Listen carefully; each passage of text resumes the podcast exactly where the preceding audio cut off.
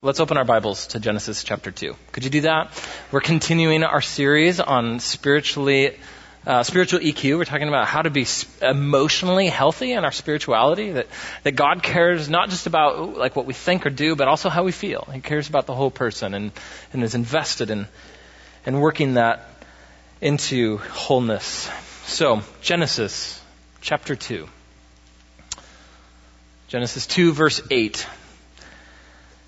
Now, Yahweh God had planted a garden in the east in Eden, and there he put the man he had formed. Yahweh God made all kinds of trees grow out of the ground, trees that were pleasing to the eye and good for food. And in the middle of the garden were the tree of life and the tree of the knowledge of good and evil. Skip down to verse 15. Now, Yahweh God took the man and put him in the Garden of Eden to work it and take care of it. And then uh, Yahweh God commanded the man, You are free to eat from any tree in the garden, but you must not eat from the tree of the knowledge of good and evil, for when you eat from it, you will certainly die. Okay, so here's the scene. Humanity is hot off the press, or I guess fresh out of the dirt would be more appropriate. And they are placed in a beautiful, abundant garden of goodness. Adam and Eve are intended for life in the garden. And the name Eden, the name God gives this garden, literally means delight. It is a garden of pure delight. And we share this common origin with Adam and Eve, that we, humanity, are intended to live a life whose context is the delight of God's provision and goodness. The Hebrew scriptures kind of make this connection between Eden, this place of delight, and this Hebrew concept of shalom. You get it all throughout the scripture. This Hebrew word for shalom means peace, literally, but it means way more than peace. It actually, uh, it, it means all things as they ought to be. It is all things as they should be, all things rightly ordered, perfectly webbed into an economy of justice and love and harmony. That's shalom. And this is the way God has designed his good creation. And part of that shalom, a very big part of that shalom, is living within the order that God has given to the world. He's ordered the world just so. And he says there's good trees and you can eat from them. And then there's also trees that will kill you. There is order. But notice what happens next in chapter 3, verse 1. Uh, now the serpent was more crafty than any of the wild animals Yahweh God had made. And he said to the woman, Did God really say you must not eat from any tree in the garden? The woman, the woman said to the serpent, We may eat from the trees in the garden, but God did say you must not eat fruit from the tree that is in the middle of the garden. You must not touch it, or you will die. Verse 4 You will not certainly die, the serpent said to the woman. For God knows that when you eat from it, your eyes will be open, and you will be like God, knowing good and evil. When the woman saw that the fruit of the tree was good for food and pleasing to the eye, and also desirable for gaining wisdom, she took some and ate it. She also gave some to her husband, who's, who was with her, and he ate it. And The eyes of both of them were open, and they realized they were naked, and so they sewed fig leaves together, and they made coverings for themselves. So there's this good creation. It's rightly ordered. There are some trees that are good for food, and there's some trees that will kill you, or a tree that will kill you. Well, unless God's holding out on you. Like, what if, what if God's holding out on you? What if God's wrong? Or what if he's mean or vindictive? Or he just, he's a killjoy? What if he doesn't even really know? The lie of the serpent dislodges trust, and rebellion ensues. And so Adam and Eve violate the shalom of God's rightly ordered good creation and they assume the role of God themselves. And they, they move away from God's definition of what is good and they become independent. They embrace their own version of good. The result is catastrophic. Uh, just like sin always does, it creates a ripple effect of pain. It, here it results in the man and the woman becoming exiles from delight. They're exiles from Eden. So the shalom they knew in the garden fades to a distant memory, and now they must do their work not in the great delight and abundance of the garden, but in the pain and sweat of the wild waste east of Eden. And humanity has been living as exiles ever since. In other words, friends, things are not the way they're supposed to be. We know this, don't we? We know the world isn't as it ought to be. We know this because we see it every day. And so whether it's a war in Syria and Europe being flooded by refugees who have no home, or shootings in movie theaters or churches, or racial tension between the police and different communities, or between your parents, or economic injustices and a lack of affordable housing, the list goes on. Really, all you need is a news app, and you can be as depressed as you want to get. Or as numb as you want to get because it's overwhelming and we start to shut down in the face of that much violence against shalom.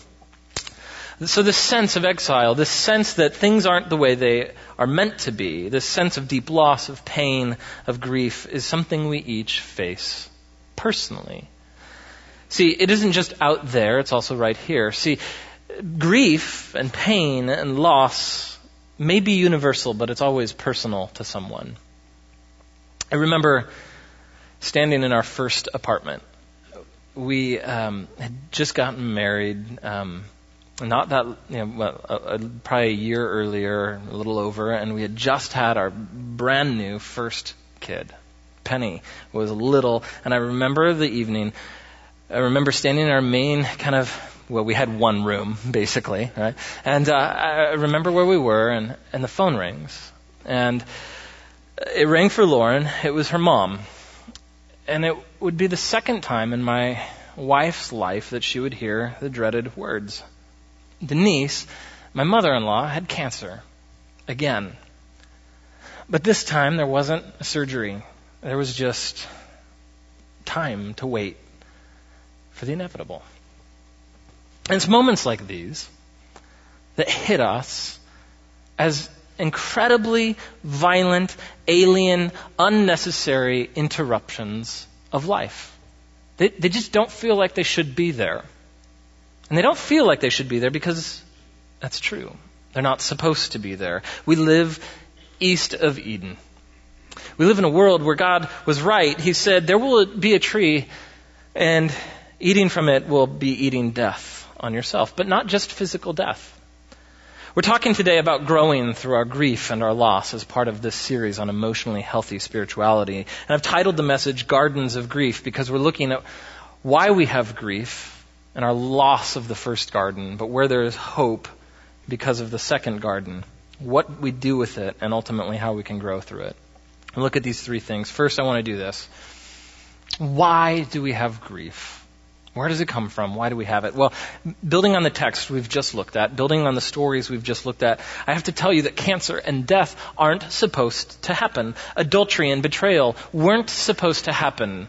Unloving parents, alcoholic mothers weren't supposed to happen. Shame, addiction, loss, war, loneliness, anxiety. None of these things are indigenous species to God's good creation. They're alien invasions. They are mutations of what God created to be our delight. And so part of the point here is that we don't get to point the finger back and say, God, you made everything this way. The reality was he made things good. He made things for shalom and sin creates this rift. It does violence against shalom and things aren't the way they're meant to be. And all the things we just listed seem to have a home field advantage in this world we know as an exile from the garden. God, God warned the man and he warned the woman, don't eat this. You will be eating death if you choose to become independent from me. He didn't only mean physical death. He meant multiple deaths. Uh, for some of you, death is a very real thing. Uh, there's somebody you love who's dying or has died. But that's not the only kind of loss. There are losses of dreams, losses of reputation, loss of home, loss of job, loss of abilities, loss of friends. The list goes on. But when sin entered the creation, the first thing to die wasn't physical death, but it was Adam and Eve's relationship with God. There was a spiritual death. They hid from God, the God that they knew and were closely connected to. But they didn't just hide from God, they lost intimacy with each other. And so they sewed fig leaves to cover over what they had previously been unashamed of. But the moment their definition of good becomes unanchored from God's definition of good, now there is insecurity and now there is shame. But also their relationship to work becomes frustrated. Tending the earth becomes difficult. And so spiritually and relationally and vocationally, sin causes incredible losses. Friends, we have loss and grief because we don't live in Eden anymore. And in a way, this, this fact that we feel our losses so deeply is a testimony to the fact that we long for, it's like worked into our DNA for us to crave the garden. We long for that. Uh, Lewis, C.S. Lewis once remarked that it was our sense that the world isn't as it should be that is nearly proof that we are intended for another world. We have grief because we long for Eden. We're meant for a garden and the God who made it. But the question for you and I is then how do we deal with our grief? How do we deal with our losses? Where do we put it? What do we do with it? How do we grieve the different deaths we experience and the losses that are so real and painful? Part of the problem is I'm trying to answer these questions in a sermon, and it's rarely words that minister most deeply to us. And yet, God's word speaks, and we need to hear it because it's powerful and it offers hope. So, the, the second thing I want to show you this morning is what do we do when we have grief? What do we do with our pain? Where do we take our loss? Well, there are essentially two ways to deal with our emotions. Um, there's the oftentimes religious way to stuff our emotions. Just take how you feel and shut it up. Ignore it. Push it away. It is the way of em- emotion that basically just takes what we feel and it hides it in the trunk of the car. Like, pay no attention to that guy that's yelling in my trunk, rolling around back there. And we just drive on thinking like, I can just ignore that. Right? Hide the emotions in the trunk. There's, then there's the, like the largely secular way of dealing with emotions, which is to just let them rule. It is the way of saying just find out how you feel and let it, just express it. Just let her, let her, let her roll. It's the way of putting emotions in the front seat, in the driver's seat, and saying, take it away, right? Lead wherever you want to go. So there's stuffing it. There's the put our emotions in the trunk and then just put, in the emotions in the driver's seat. And what I want to suggest to you this morning is the Bible offers a third way. It doesn't do either one of these things. If you look at the Psalms, the, the, the book, uh, this collection of 150 Hebrew poems that are mostly songs, meant to be sung in worship, meant to be prayed from the heart, this book, this collection of Psalms, is really an emotional book. It's a book that is full of people's raw experience and emotion. Um, in fact, I would suggest to you that the, the psalmists, the authors of the Psalms, didn't put their emotions in the trunk and they didn't put their emotions in the driver's seat. This is what they did. They expressed their emotions and then they entrusted their emotions. They expressed how they felt to God and then they entrusted those feelings to God. And one half of the Psalms, one half to one third, depending on how you categorize them, one half at least, are psalms of lament. And lament, in other words, is not happy language. Lament is deep anguish. And so, you know, uh, oftentimes I, will hear this comment occasionally, like, you know, I don't know why we sing that song. It talks about being broken, and shouldn't we just be praising God? And what I want to tell you is, you have some good worship leaders here, Pastor Jerry and Ali. You know what they're trying to do? They're trying to help give dimension to our worship experience, to bring the raw emotion in, as well as instruct our souls with good theology. It's a both and kind of thing. We have good worship leaders here. And so the Psalms are full, half full of lament. It's this expression of grief. My friend Gary Breshears, he's a theologian at Western Seminary, he, he defines lament as this. He says a lament is a cry of distress offered to the Lord in a context of trust. It's a cry of distress to the Lord in a context of trust. The majority of us know how to lament a little. We call it venting. Right? I'm just letting out some steam, right? Um, and we just kind of vent. But the biblical picture of lament is a little bit different. Anne Lamott, um, a Christian author, dis- defines kind of her experience growing up and learning how to pray. And one of the things that she says is, you know, I really have mostly only prayed, prayed about three prayers during my whole life. One is thank you, thank you, thank you. The other one is I'm sorry, I'm sorry, I'm sorry. And the other one is help me, help me, help me. Right? And so we kind of learn how to pray with a list, right? Like we have this kind of assumption that the, the, the issue here is uh, God knows what's happening. He knows how I feel. I mean, He is omniscient after all. So my job is to tell Him what to do, right? I have a to-do list for you, Master of the universe. Would you take it and would you get on it? Come on, right? And so we, we kind of operate in prayer out of this assumption. But the biblical way of lament works pretty differently. Um, it expresses distress in the context of trust. So if you have a Bible, turn it open to um, Psalm 13. Psalm 13. Here's a great example of a lament prayer. David, the king, says this How long, Yahweh, will you forget me forever? How long will you hide your face from me?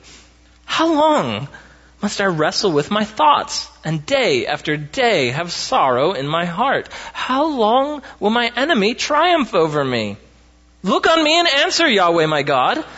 Give light to my eyes, or I will sleep in death, and my enemy will say, I have overcome him, and my foes will rejoice when I fall. But I will trust in your unfailing love. My heart rejoices in your salvation. I will sing Yahweh's praise, for he has been good to me. Do you see it? Do you see the distress? Do you see the trust? It's both there. See, the world can't offer that. The world will tell you just distress. Like, you, we got nothing for you, so just distress. Get it out and move on. Numb it, medicate it, ignore it. But all you've got is distress, so better find a way to get comfortable. Religion will just say, just trust. Don't distress or something. You must be believing wrong. If you're distressing, you are, whoa, ugh, you're screwed up. Right? That's what religion will do. And the world says distress, religion says just trust. But the biblical faith, biblical faith says you can distress in a context of trust. I mean, look at it. He says, I feel like you've forgotten me. Now, this is David, the one God promises that his offspring will, uh, will have a throne that, and a kingdom that will last forever. I mean, he's been promised an eternal kingdom. He says, I think you've forgotten me. That's what it feels like. It feels like I can't see your face. That's a way of saying I don't feel intimate. I don't feel close. I feel like I've lost the sense of your closeness. I'm being squashed by my enemies. They're killing me. My family's killing me. My job, that guy at work is crushing me. My, my to-do list is killing me. These bills are overwhelming me. But I trust in your unfailing love. I believe you love me. Notice that he says, I will praise you. I will sing your praises. It's not necessarily I'm praising right this moment. But I have enough confidence in you that I will praise. This is how lament works. And here's the point, friends, that lament isn't just to, to vent. The point of lament is intimacy. It's, I want to gain intimacy, not just a solution. I want a solution, but I want to gain intimacy with God during bad times. The, the psalmists aren't always just looking for a solution, they're looking for a savior. They're saying, if I have you, that will be enough. I don't want to lose my sense of you. They're looking for relationship.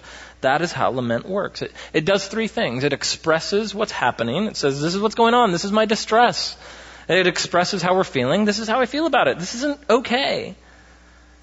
And it ultimately expresses trust in the midst of distress. There's a lot of nights. There still are, where, like, the only thing to say is, in the context of our pain, this sucks. This sucks that you don't have a mom before you're 30. That she doesn't get to know all three of our kids. You don't get to share that with someone who's so important to you. That's wrong. That is the world as it is, should not be. And so what do you do? You lament. You bring your distress And you say it's just messed up and I, I don't know what to do with it. But I'm going to try to hang on to you in the midst of it. And so when we have grief, when we have loss, the first thing we need to do is we need to learn the language of lament. Because it's the primary biblical way that we pay attention to our grief. Something's happening here and it's not right. And I need you to pay attention to it. Because I want you to pay attention to me. But it's not enough to just give voice to lament, to learn the language of lament. We also have to know where to put our lament. We have to know where to place it, where to aim it. We have to know where we are taking our distress. We have to know the one that we are entrusting it to. Uh, there's this great psalm, Psalm 126. It's a, a, psalm of ascent. It is a collection of prayers uh, that have to do with going up to the temple to worship the Lord, and and they're prayed regularly by the worshippers in ancient Israel, and is most likely a psalm that was written after the people of Israel had returned from Babylonian captivity. Right, so they're they're rejoicing over what God has done, and yet look at this. It says in Psalm 126:4, he says, "Restore our fortunes, Yahweh." Right, we we had fortunes, and they're messed up. Would you restore them? Right, this is what's going on. Things are messed up right now. He says, "Those who sow with tears." Will reap with songs of joy. Those who go out weeping will carry seed to sow, or carrying seed to sow will return with songs of joy, carrying sheaves with them. In other words, this song, this, this prayer set to music, is saying what? It's saying this. It's saying, look, just like I can count on you to bring rain to fill up the dry wadis of the Negev desert, each spring I know I can trust you to restore our fortunes. Just like sowing a seed into the soil with an expectation of a plant or fruit, there, there will be a, something that comes from the seed. Just like that, just like that, I can sow my tears. I can plant my grief with the hope and the anticipation of joy. That's what the psalmist is saying. I read one scholar this week who said this. I love this line. He says, sowing, planting seed is always an act of anticipation and hope. So when we sow our tears, when we bring our lament to the Lord, we're sowing in an anticipation of hope and joy. Learning the language of lament is so important because it, it helps us learn to plant our lament, to entrust our lament. What, what is that? What is this picture of sowing and planting? Since we don't live in an agrarian society, it might help to think of it like this. When you have some money and you want it to make more money for you, you invest it. Alright? You invest your money. You deposit it into an account that is supposedly going to yield interest for you. How's that working for you guys? I have been wondering for my, my whole life, like, how is it that you can get your money to make more money for you? The answer I have landed on is you have to start with some money. So, anyway, when you have some of that and you plant it, you invest it, there's an expectation that it's going to return to you, but it's going to return to you more. It's going to come back to you at a gain. And the psalmist is saying that our tears, our loss, our grief isn't something we just forget or set aside or ignore or stuff down, but it is something we plant and sow and invest before God. That we are investing our tears during those confusing four and a half years and in the time after, there was no sense of, man, I'm really investing my pain right now.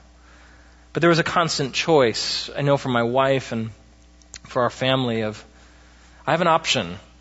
I can either become hurt by God or I can learn to bring my hurt to God. It's to say, God, this isn't good. This isn't the way it's supposed to mean be, but it doesn't have to mean that you're not good. And in a way, what we do is when we share our hurt and our anger and our pain with God, it is saying, I'm giving you me. Even though what's happening to me doesn't feel good and it doesn't make sense. And by the way, can I just offer this to you, like, as an aside? The evil necessarily cannot make sense. Have you ever thought about that for a second? Because if it made sense, it would have some rationality to it.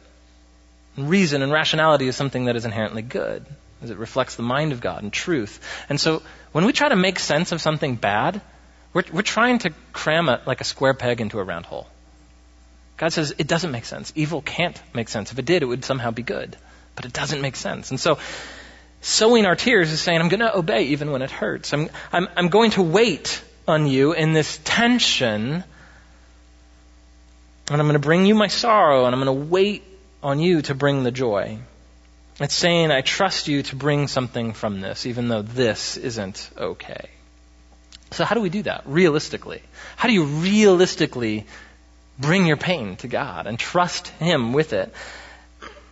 You see, if we see that our tears are a result of our exile from the first garden, you also need to see that our hope and our healing and our joy are found in another garden. If you have a Bible, turn it to Matthew chapter 26.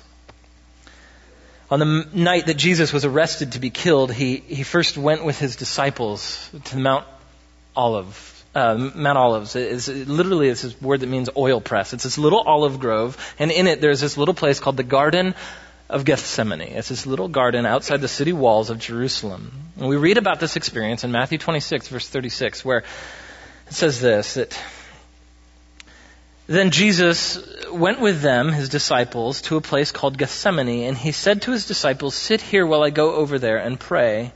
And taking with him Peter and the two sons of Zebedee, he began to be sorrowful and troubled. And he said to them, my soul is overwhelmed with sorrow to the point of death.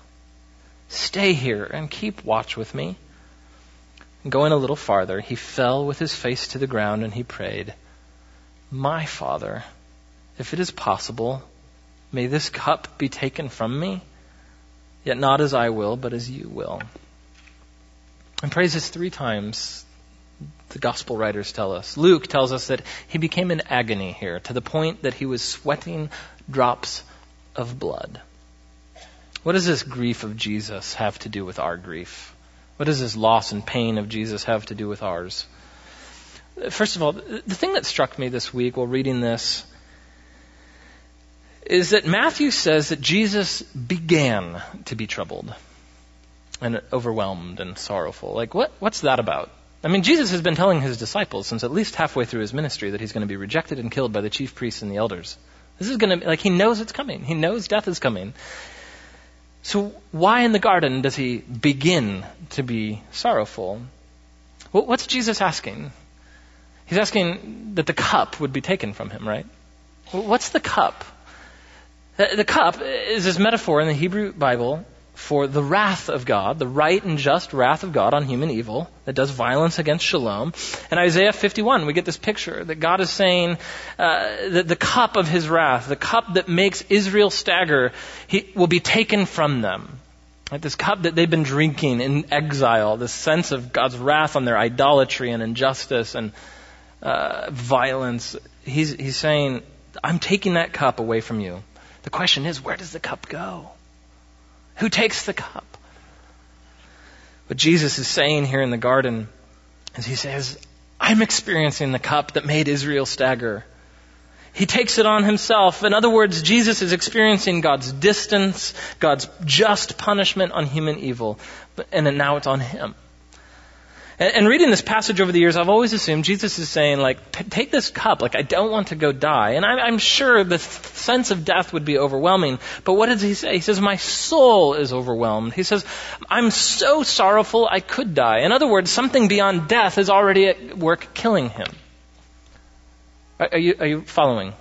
Okay, so it struck me in recent years that the agony that Jesus is experiencing isn't just about death, but it's about the weight, about the horror, and about the hell of losing the Father. Because what does God do with his wrath?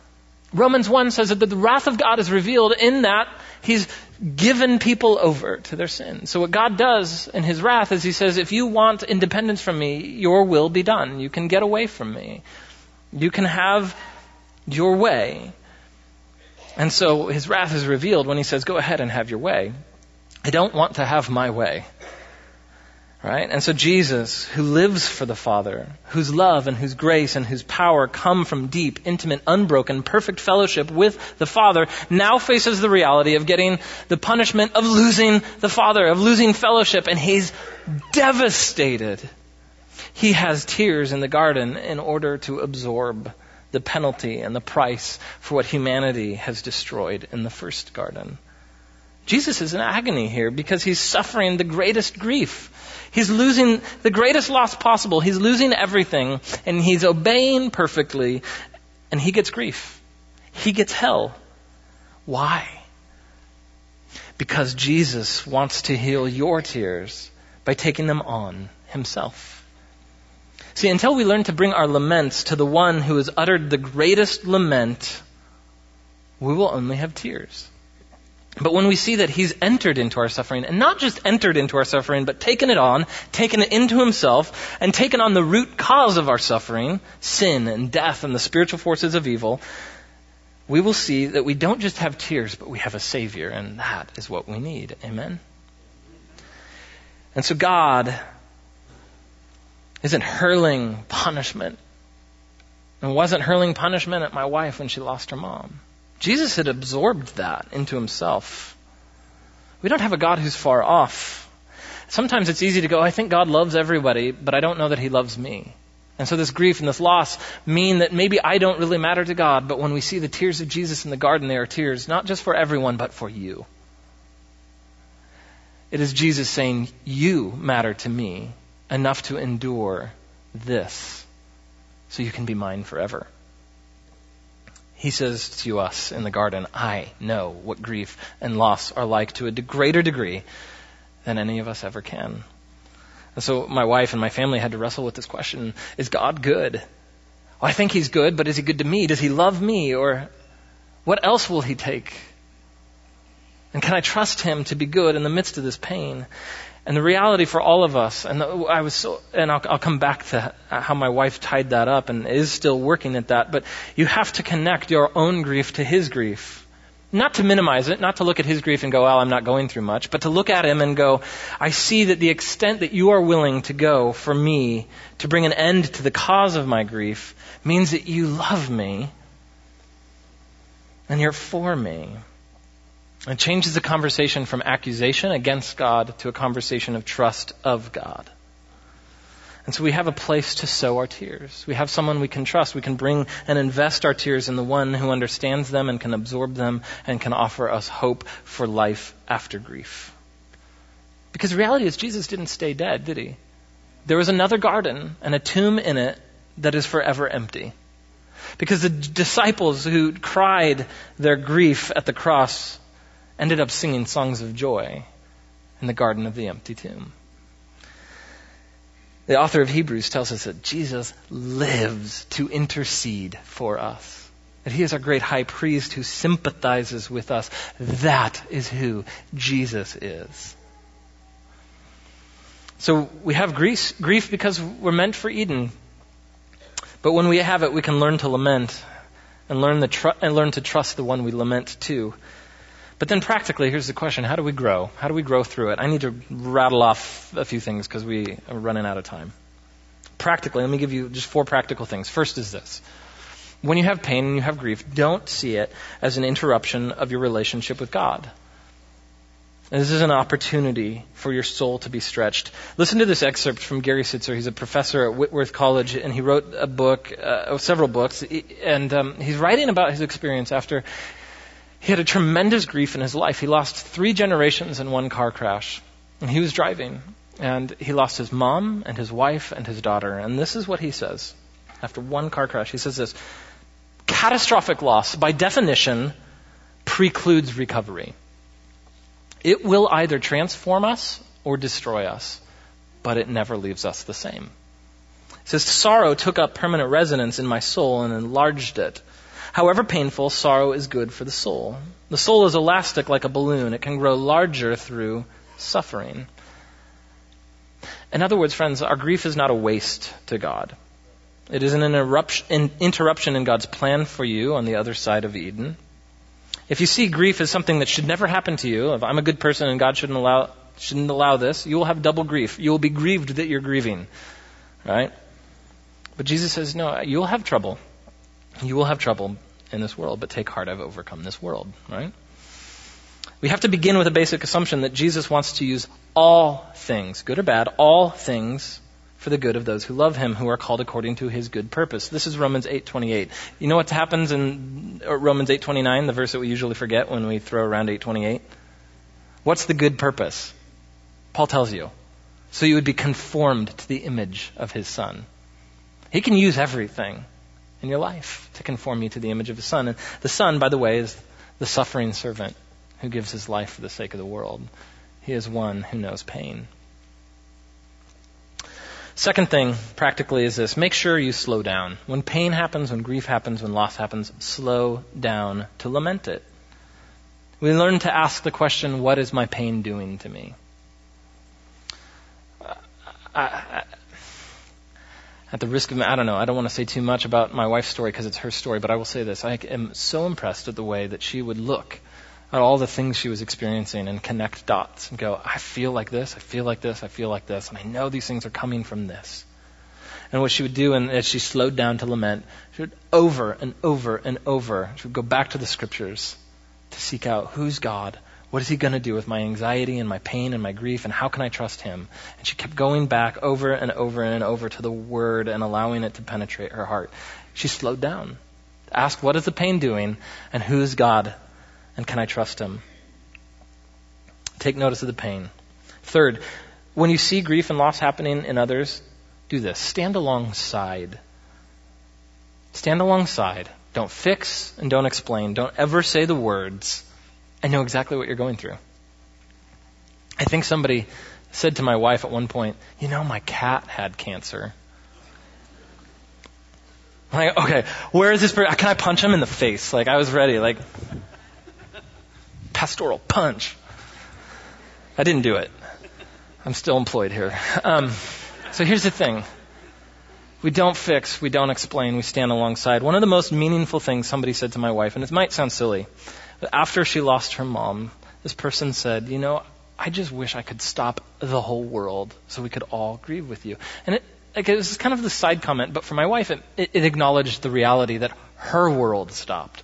My world stopped, and you see it, you're acknowledging it, and you're standing with me in it. That meant everything. Last thing, finally, what do we do? Well, we, we also practically just need to allow God to slowly but surely give us a ministry through our grief. Every grief is different.